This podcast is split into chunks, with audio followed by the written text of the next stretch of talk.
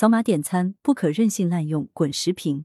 文思涵涵，三月十三日，张女士去北京朝阳区一家火锅店就餐时，服务员要她扫描桌子上的二维码进行点餐。我问有没有纸质菜单，服务员说他们这里都是扫码点餐。后来张女士对媒体吐槽，吃一顿饭竟要扫三次码，关注两个公众号。三月十五日，工人日报，的确，点餐、买单、开发票，居然都要扫码关注公众号。这顿饭吃的真够糟心的。对于消费者而言，我吃饭付钱，店家提供服务后收钱，简单明了，操作便捷。而扫码点餐字体太小，不如纸质菜单看着方便。有的时候点好了，可能操作失误全没了，又得重新点，反而浪费时间。也有消费者担心有些饭店会默认勾选小料，多花冤枉钱，更害怕个人信息泄露。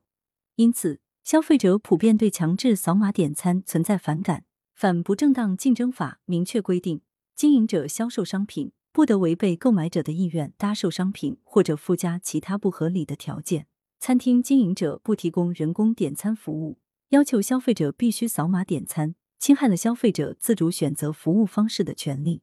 而吃顿饭竟要不停扫码填写消费者信息并关注公众号，涉嫌对消费者个人信息的过度收集。如果保管不善，消费者个人信息还有被泄露的风险。扫码点餐问题之前也备受舆论关注，但现在不仅没收敛，反而变本加厉。原因在于违规成本低。扫码点餐、关注公众号可以为店家起到广告引流促销的作用，也可以为消费者要求开发票增添阻力。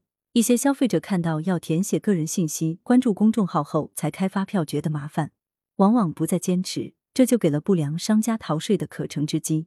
加之餐饮业点多面广，监管难度大，扫码点餐俨然成了餐馆吃饭前的必须程序，成为餐饮业使用霸王条款欺瞒消费者的常用工具。去年三月，中消协强调指出，扫码点餐不应成为单选题，仅提供扫码点餐涉嫌过度收集消费者个人信息，侵害了消费者的公平交易权、知情权。今年三月十三日。上海市市场监管局对某餐馆通过扫码点餐非法收集消费者个人信息案作出警告和罚款五万元的行政处罚，便是对类似行为敲响警钟。扫码点餐不可任性滥用，有关部门应加大对扫码点餐乱象的曝光力度和处罚力度，提高违规成本及监管威慑力。消费者也要提高维权意识，遇到不关注公众号经营者就不开发票、不扫码就不提供服务等不合理现象。